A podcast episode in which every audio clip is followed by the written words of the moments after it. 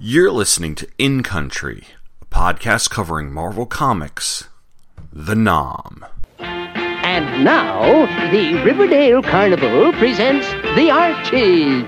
Take care of the kissing booth while we're singing, Sabrina. Okay, everybody, here we go with our new hit record, Sugar, Sugar!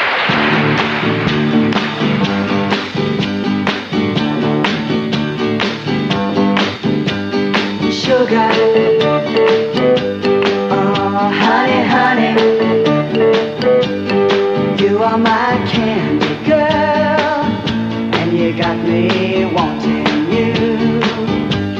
Hello and welcome to episode 49 of In Country, a podcast that is taking a complete look at the Marvel Comics series The 'Nam, which is brought to you by the Two True Freaks Internet Radio Network. I'm your host, Tom Paneris. And this time around, we'll be taking a look at issue number 44 of the series, which, even though it's not noted anywhere in the book, more than likely takes place in September of 1969. More on that later as I want to talk about the song that opened the show, and that is Sugar Sugar by the Archies. This song was the number one song of the year. Let me repeat that. In 1969, the year that brought us Woodstock, the number one song of the year, according to Billboard magazine, was a bubblegum pop song by a band that didn't technically exist. The Archies were a band that was made up of the characters from the comic series of the same name, and in May 1969 released an album called Everything's Archie. This isn't necessarily something that many of us can laugh at or find weird. You'd see albums by fictional bands or characters from television shows from the 1960s all the way up through albums like The Simpsons Sing the Blues in the early 1990s and the uh, song How Do You Talk to an Angel by the band featured on the show, The Heights, was a huge smash in about 1992. The Archies, of course, consisted of the Riverdale gang singing their songs, but in real life were a group of session artists that were assembled by famed producer Don Kirshner. None of the session artists ever went on to become legendary, although one of them, Andy Kim, did achieve some notoriety with his own song Rock Me Gently. That topped the Billboard charts in September of 1974. The Archies were actually a bit of a big deal in September of 1969 as they had not only had this song, but a hit Saturday morning cartoon on CBS, which is one of the reasons why the song became so popular. There's an apocryphal story about this song originally being offered to the Monkees and Mike Nesmith punching his hand through a wall in protest, but the dates of when the song was written and when the meeting supposedly took place didn't match up, and according to Wikipedia, those who, who, quote remember this incident probably are thinking of another song and are misremembering everything because of Sugar Sugar's popularity. Now, like I said, the 'Nam number 44 doesn't necessarily take place in September of 1969 because while Doug Murray usually puts the month and year somewhere on the first couple of pages, it doesn't appear at all in this issue. And while the last issue didn't cover anything in 1969 at all, the next issue will take place in October of 1969, and issue 42 took place in July, so I'm just going to staple September on here, and in the historical context portion of the episode, I'm going to go ahead and cover both August and September of 1969. The issue, which is entitled Football Hero, came out on March 27, 1990, and was cover dated May of 1990. The cover is by Vince Evans and Jose Marzan Jr., and it shows the hand of a dead soldier next to a helmet with the name Rocket on it. Underneath the soldier's fallen hand is a newspaper clipping of a guy triumphing in a football game, and the headline reads Football Hero Rocket Rossi recruited by Uncle Sam. Well, half of Rocket and all of Rossi are obscured by the UPC box, but based on the events of the story, it's easy to figure out what that says. It's a pretty good cover and one that, while it doesn't necessarily give away any everything in the story, gives you an idea of what's going to happen. Plus, it's eye catching, and the extreme close up on the hand over the newspaper clipping creates more drama than, say, a full body shot can give you. Our creative team on this is Doug Murray, writer, Wayne Vansant, breakdowns, Art Nichols finishes, Phil Felix, letters and color, Don Daley, editor, Tom DeFalco, editor in chief. We are in the jungle, and Martini is giving a couple of new guys a tutorial on grenades. Miller asks Daniels what he thinks of the new guys, and Daniels begins to wax poetic about Rocket Rossi, a college football great whom he saw do just about everything with a football in a game against Purdue. But as the narration tells us, fear is a funny thing. It affects different men differently. Some fear death, some fear maiming, the loss of a limb or an eye. Some fears are intangible and more difficult to conquer. We see Rossi think that he's going to stay loose and not let on that. He's scared as he waits in the jungle with Martini to ambush enemy troops. Martini readies a grenade. As he pointed out to his new troops, nobody can tell where a thrown grenade comes from, and so as they explode, chaos. The NVA are totally surprised, their animals and carts killed and stampeded. Martini allows them no time to recover. He triggers his claymores, sending ribbons of hot steel cutting through the remnants of the Vietnamese lines. The platoon immediately follows with a withering hail of fire from their M16s, a fire that silences all opposition, a fire that comes from all weapons save one. That weapon is of a Rossi, who is burying his head in the dirt, scared out of his mind and praying that nobody sees him. Later, as the sun lights the killing zone, they assess the situation. Martini says they all did well except for Rossi. Jones asks him what's bugging him, and Martini says that he could have sworn that Rossi didn't fire a shot the previous night but he can't be sure. He intends to find out, though, and tells Rossi to take the point. Fear is a stealthy thing. It starts small, creeping through the nerves, making every little sound louder, every moment more ominous. Rossi continues to walk scared through the jungle, wondering why they all hate him so much, wondering if they want him to get killed. Daniels, meanwhile, rambles on about Rossi's football field triumphs. A moment later, Rossi spots a VC with a water buffalo and panics. Fear, we're reminded, finally spins its way so deep that it gains total control. Fear can turn a man into a quivering mass of flesh, unable to move, unable to act, even when that action means survival for himself and those depending on him. Daniels continues to yammer on about what a great football player Rossi was, and they stumble upon the VC. They go from talking to action immediately and begin firing. Fear, the narration tells us, so strong that as Daniels, Miller, and the rest of the platoon come under fire, Rossi remains on the ground, hiding in the grass, trying his best to remain unseen, unnoticed, locked in place by a terror that has grown too strong for him to fight. The 23rd continues to pour it on, and Martini calls in an airstrike, while Rossi continues to cower in the grass, but then shows some sign of life, as even the worst of fears loosens its grip after a time. The body can only produce so much adrenaline. Then the brain slowly regains control. And so, as the platoon fights on, waiting for air cover, Rossi peers up and finds himself scant meters from NVA troops. He grabs what he thinks is a grenade and tosses it. The grenade goes off, but not explosively. Rossi, blinded by fear, has chosen the wrong grenade, one that spouts a plume of smoke, some that is quickly seen by newcomers in the sky. The Spads make their strafing run. Cannons spit fire, chewing up the grass with the NVA troops. Still, the NVA fight back, firing their assault rifles skyward, willing to trade their lives for a hit on the VNAF fighters. All the while, Rossi hugs the ground, praying for invisibility, praying for his life, praying and hiding. While a short distance away, Daniels is under the impression that Rossi was brave calling in the fire so close to where he was in the grass. Martini, however, wonders differently. Meanwhile, as the Sky Raiders turn for another run, the Vietnamese begin moving and come across Rossi. The NVA soldier brings his rifle up, the muzzle aligning with Rossi's face, and as from the sky a final strafing run, one that riddles the last of opposition and provides cover for a man still paralyzed by fear. Minutes later, the platoon is cleaning up and making sure nobody's left alive. Rossi gets up, still alive, and is about to tell Martini the truth, but the other guys begin praising him for calling in an airstrike in his own position and saying that he'll definitely get a Medal of Honor for that.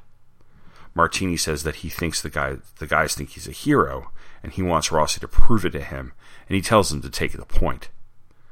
Later, as Rossi takes the point, he trembles at the fear that the Sarge knows how scared he is and is trying to get rid of him.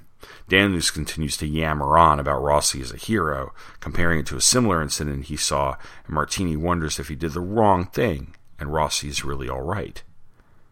As Martini wonders at the point meters ahead, Rossi wonders too. Wonders if he has the strength to keep on moving. Wonders if he'll ever find the courage to fire his weapon. Wonder if he'll find a way to conquer his fears. And as the two men wonder on their flank, an NVA sniper prepares to solve their problems permanently. The sniper lets Rossi go because that's what he was taught and targets Miller.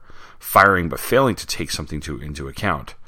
The target is Miller and Mrs. Miller, who is bending down to pick up something he dropped. Martini notices the shot that was fired and everyone begins firing toward the sniper's position. Rossi panics again and Martini yells that he's got to throw a grenade into the machine gun nest. The sniper, noticing Martini is giving orders, begins to target the sergeant. Fear, we read again, once it gains a grip on the person, is almost impossible to overcome. Rossi is indeed past the machine gun's line of fire, and in the grip of his fear, he will do anything to stay that way. He will run away from his friends, his life, his self respect, run for his life, run blindly until he slams into something he is too scared to see. Stunned, he falls earthward, his weapon firing accidentally, sending bullet after bullet into the air, bullets that find the sniper. He dies before he completes his own mission. His body catches in the tree he hid in, hangs in place until Rossi spit, spots him and begins wondering why they can't all just leave him alone. But then he realizes he's got to get to them first. Fear. It can paralyze a man, change him, make him small in his own eyes. But let a man conquer that fear just once for any reason, and fear will never have quite so strong a hold over Rossi again.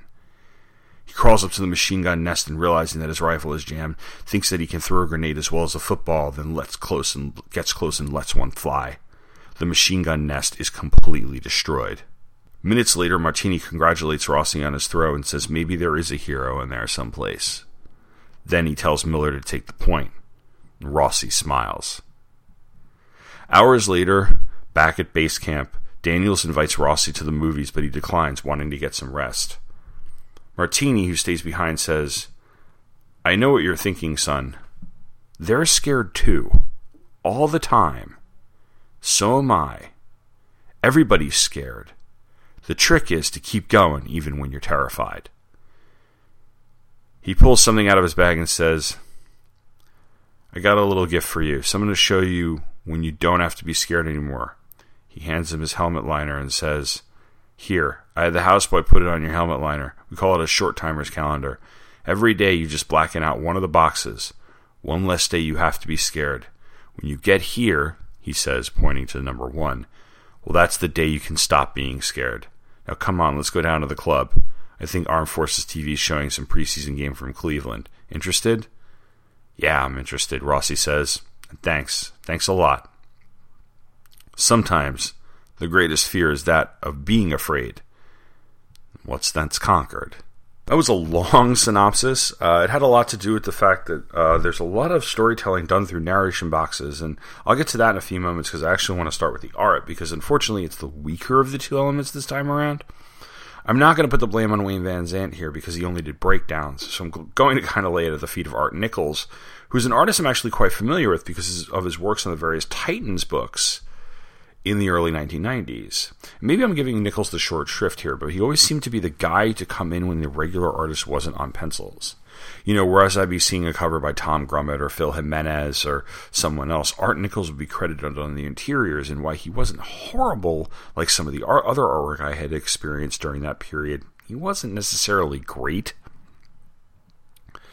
Serviceable, I guess is the most polite way to put it. I just feel that if this were the usual current team of Vansant and Isherwood, this issue would have been a lot more detailed in places and a lot tighter.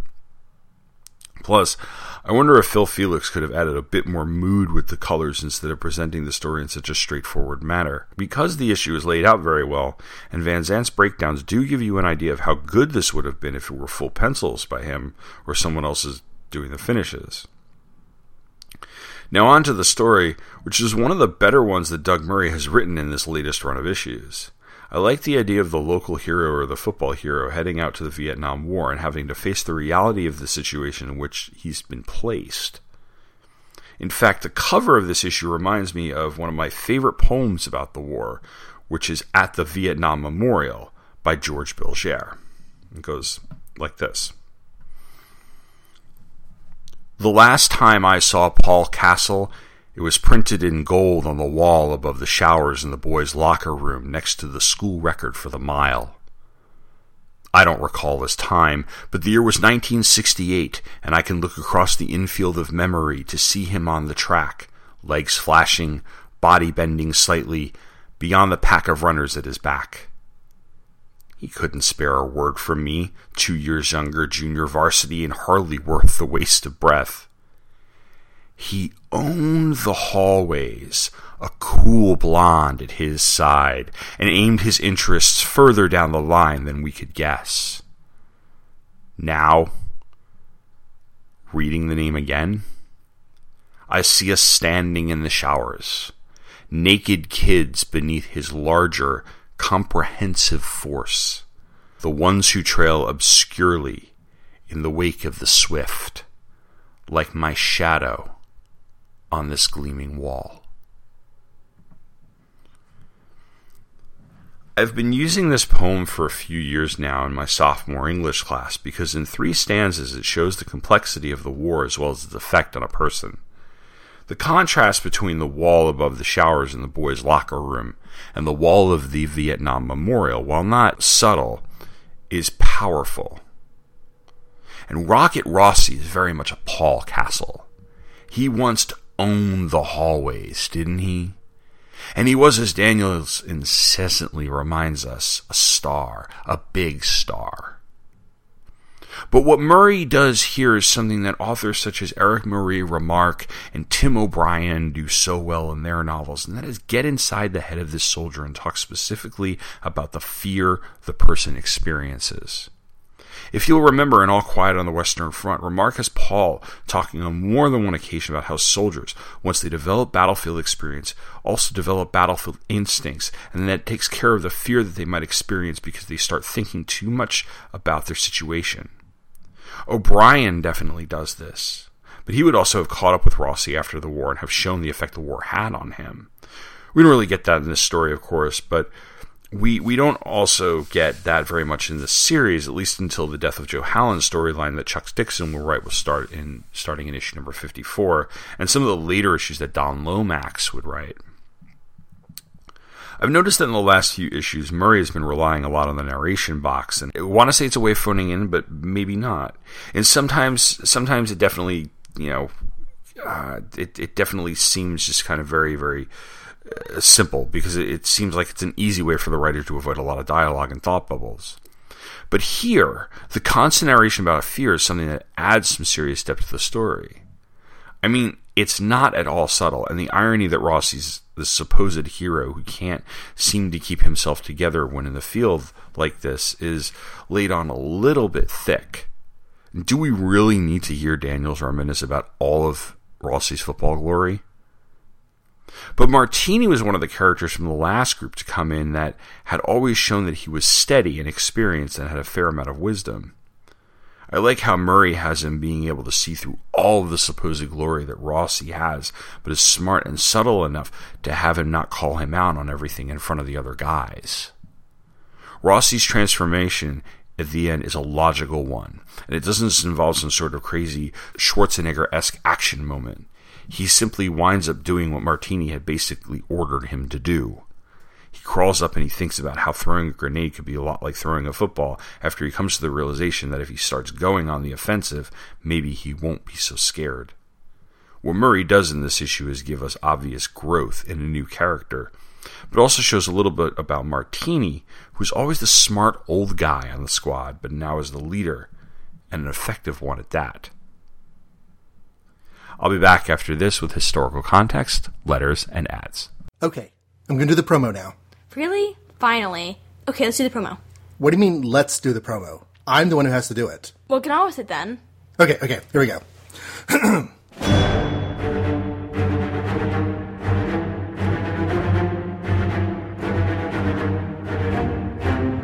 Iron Man, the Incredible Hulk, the Mighty Thor, the Captain America. Wow, being dramatic there, aren't we? Do, do you think it's too much? Should I back off? No, no, no, you're fine. You, you're good. Okay. You've seen the Earth's mightiest heroes in the Avengers franchise of films. Now you can enjoy the stories that have inspired those films through the magic of comic podcasting. Magic of podcasting? You sure about that one? Well, yeah, because, you know, we're awesome. Like, magic.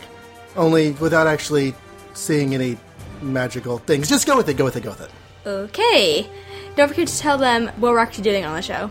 Oh, oh yeah, okay. So join Lily Wilson, the awesomest teenage comics fan in the world, mm-hmm. as her father takes her through all the early comics that feature characters from the Avengers franchise of films. And some that aren't in those films yet, but will be. Because we started with Ant-Man before we had a full film. Oh, well, yeah. And don't forget Spider-Man. He's not like the Avenger, but he's there. Oh, okay. So, um, maybe it should be that feature characters that have been, are currently, or will one day be in the entire Marvel Cinematic Universe. Better. And where should they go not see this magical podcasty goodness? New episodes can be found. do I have to do the voice? Yes, you do. Okay, okay. New episodes can be found at the Complete Marvel Reading Order website, cmro.travis-starnes.com, and clicking under the Podcasts tab. Or on iTunes by searching Complete Marvel Reading Order, or just search for the name of the show itself.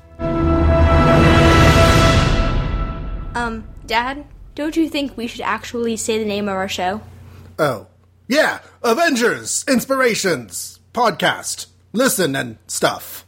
Yeah, good job, Dad. Thank you.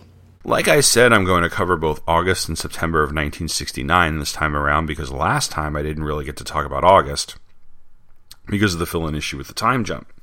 This information, as always, is culled from a couple of sources, among them Wikipedia and the History Place. On August 4th, Henry Kissinger begins his first set of secret meetings with Hanoi and Paris. These would eventually fail because neither side could agree to any terms. Eight days later, on August 12th, the VC would launch 150 attacks on targets in South Vietnam. An incredibly important event takes place on September 2nd, 1969, and that is the death of Ho Chi Minh, who died at age 79. Here is the CBS Evening News Report by Walter Cronkite. This is the CBS Evening News with Walter Cronkite and Charles Collingwood in New York, Marvin Kalb in Washington, George Syvertsen in Saigon, Larry Pomeroy in Bethlehem, Jed Duval in Colorado Springs, and David Culhane in Edgartown. Good evening. Our Moscow correspondent, William Cole, quotes informed Soviet sources tonight as saying that North Vietnam's Ho Chi Minh is dead. It should be emphasized that this is not official. The latest word from Hanoi is that the 79-year-old communist leader still is alive, but that his condition is grave and deteriorating. The unconfirmed Moscow report said that he died early today, Vietnam time. In recent months, Ho made public appearances only on rare occasions. In May, just after celebrating his 79th birthday, he showed up at a children's festival in Hanoi. And once again, he demonstrated the strength of his popular image as a father figure among the North Vietnamese. A few weeks later, Ho appeared at a Hanoi ceremony with Premier Pham Van Dong, Defense Minister Giap, and other top leaders to hail the establishment of a so-called provisional revolutionary government by the Viet Cong in South Vietnam. As for Ho, his history of poor health, connected with a heart condition, stretched over a period of several years. And there were reports that it finally reached the critical stage in late July. And then last night came the official word of his illness.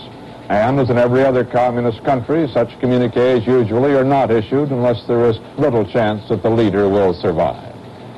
The big question now is what impact Ho's departure will have on Hanoi's strategy in the war and at the peace talks. Washington has been busy assessing the situation, and we have a report from CBS News diplomatic correspondent Marvin Kalb. After a series of hurry-up meetings starting last night, the administration has concluded that Ho's death will not significantly change Hanoi's policy on the war, neither at the negotiating table in Paris nor on the battlefield in South Vietnam. But fearful of what they take to be the one chance in a hundred they could be wrong, officials are now trying to compose a new diplomatic approach for peace in Vietnam, to be presented in Paris as soon after Ho's death as respectability allows.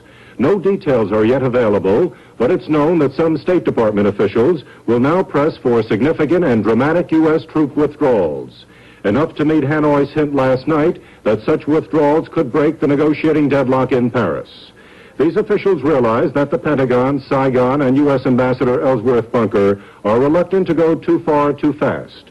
But many of them feel that Ho's death could represent an historic moment that must be tested. Marvin Kalb, CBS News, Washington. Charles Collingwood, our chief foreign correspondent and a specialist on Vietnamese affairs, will have some comments on the Hanoi developments later in this broadcast. On September 5th, there is a former charging there is the formal charging of Lieutenant William Calley with six counts of premeditated murder with regard to his role in the My Lai massacre in which 109 Vietnamese civilians were killed. September 4th sees the Chicago 8 trial begin in Chicago. You remember we saw some of the Chicago 8 a few months back when we had our issues surrounding the 1968 Democratic National Convention.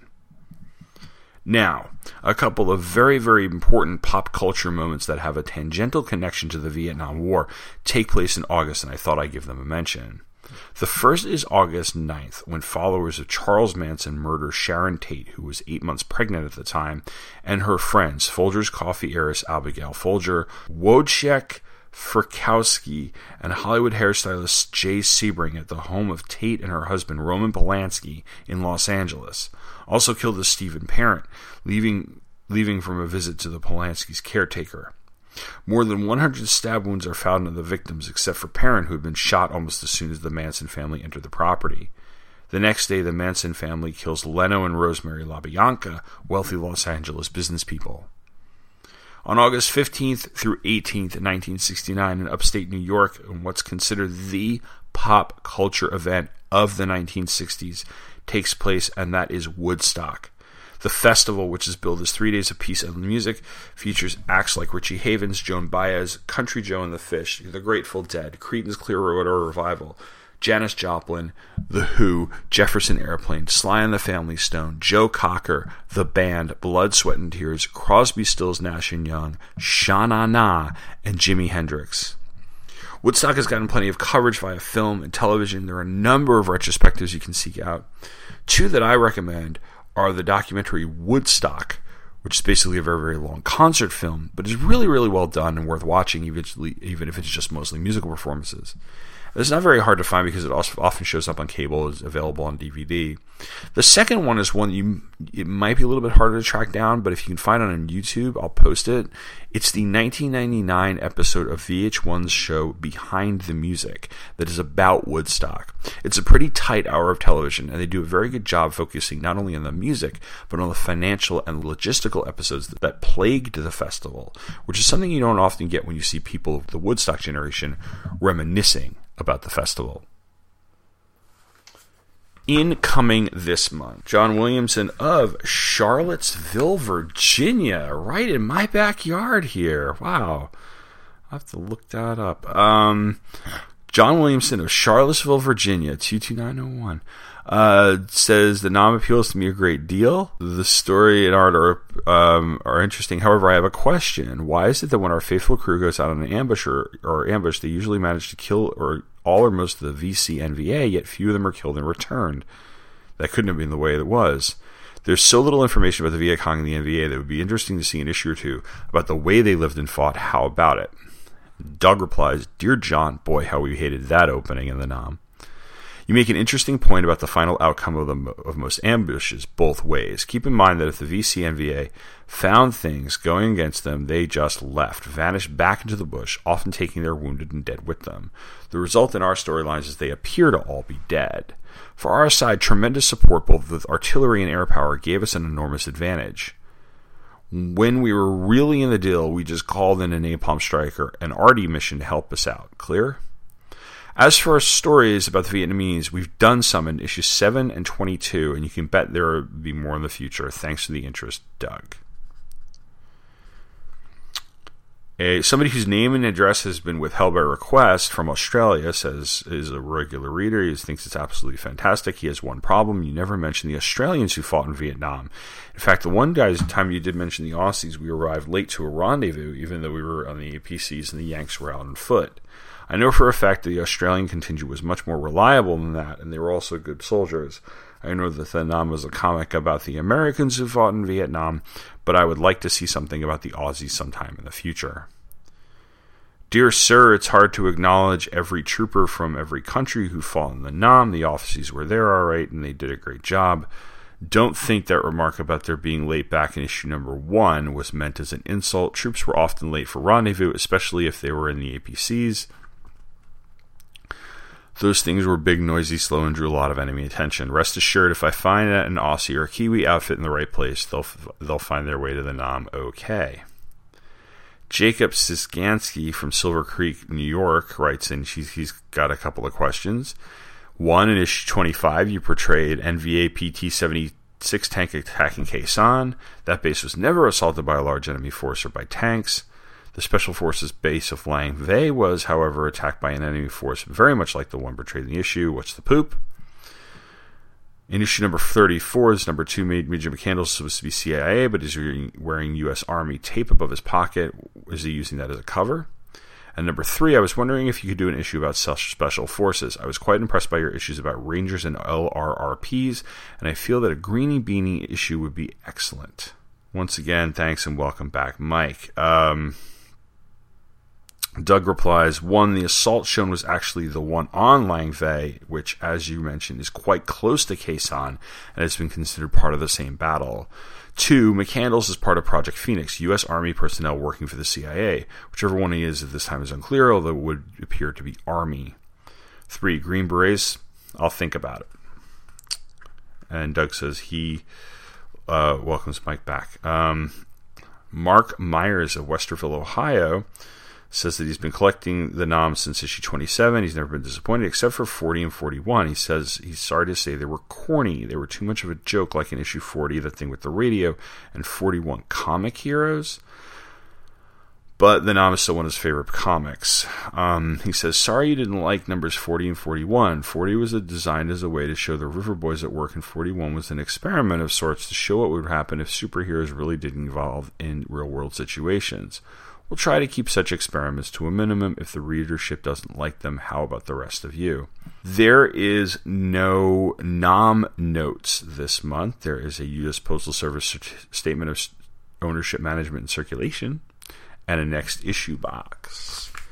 Our ads, probably a lot of the same. There's the there's a ad for Contra and Snake's Revenge. Um, World ends tomorrow. It's all your fault. Both games from Konami. Don't forget that this is Contra. This is Contra Super C. No, sorry, it's Super C, which was the sequel to Contra, which was much harder than Contra and did not, did not, I say, have the up, up, down, down, left, right, left, right, B, A, start uh, code. We have a two page spread of American entertainment. It is a big warehouse sale. You have Batman Digital Justice, a Planet of the Apes comic. Ape City rises again in an all new violent series. Oh, we got to emphasize the violence in these ads, don't we? That starts 100 years after the nuclear devastation of the last film. Similar to Aliens, Planet of the Apes number one features stunning art and action packed storyline. With the production of a new ape in this movie this year, the series will be blisteringly hot. Highly recommended. A new Apes production. I'm uh, obviously that never got off the ground, but I did not know that back in 1990, 91, a new Apes movie was being rumored. I don't know if Scott Gardner or Chris Honeywell listened to this podcast. I might have to ask them if, if they had ever heard of anything like that. Got Teenage Mutant Ninja Turtles, we got X Men, Batman Limited Edition button sets, the Simpsons posters and t shirts, t shirt and collectibles, collectible figurines, and all sorts of comic books.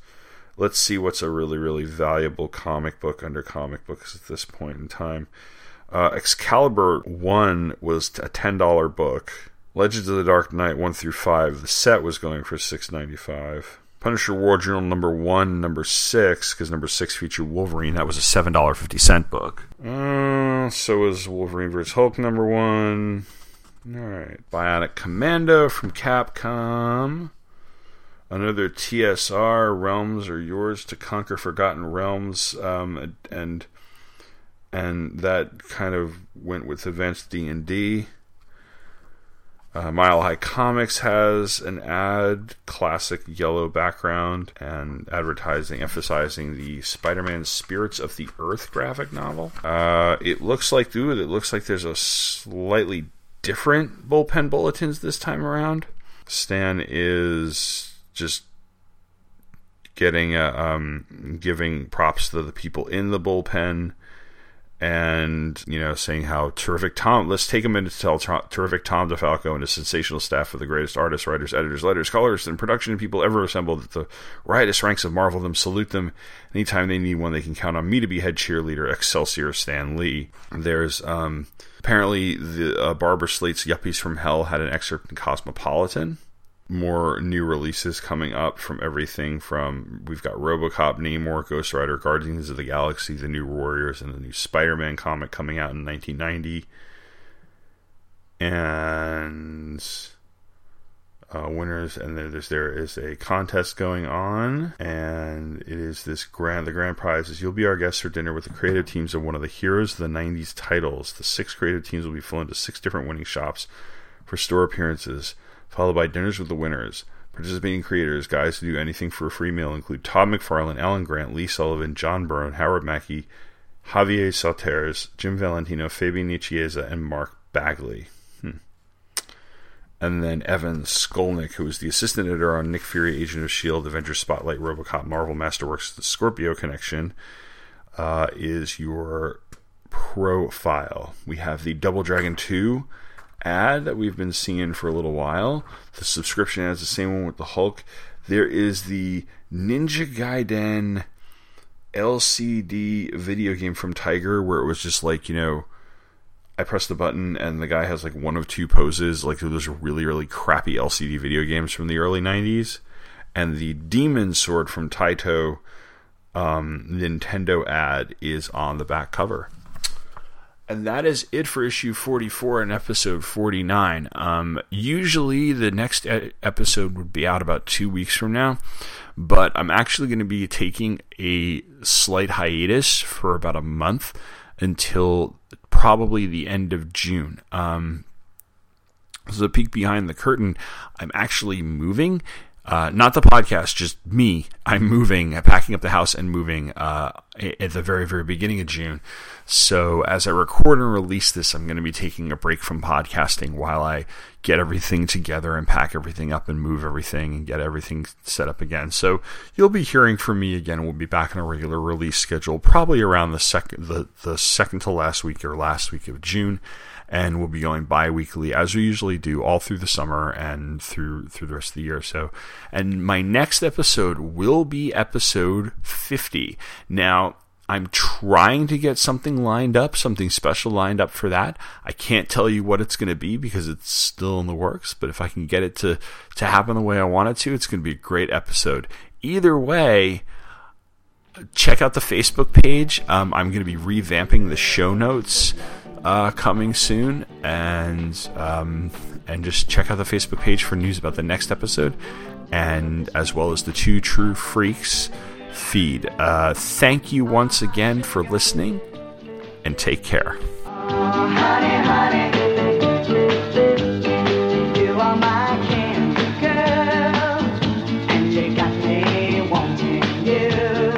You have been listening to In Country, a podcast that covers Marvel Comics The 'Nam. The 'Nam and all of the comics associated with it are copyright Marvel Comics, and since this podcast is intended for entertainment purposes and I make no money off of it, no infringement is intended. Images, clips, and show notes can be found at Pop Culture Affidavit, which is located at popcultureaffidavit.com. Feedback can be sent by email to popcultureaffidavit at gmail.com. In Country also has a Facebook page, and you can like the podcast at facebook.com slash incountrypodcast. This podcast is a proud member of the Two True Freaks network of podcasts, which is a division of the Demonzicore of Milan, Italy. You can download this podcast and many other great podcasts at twotruefreaks.com. Want to support this and the other Two True Freaks podcasts? Go to twotruefreaks.com and click the amazon.com link. It costs you no extra money but really helps us all out. Thank you for listening and come back in two weeks for the next chapter in the saga of The 'Nam.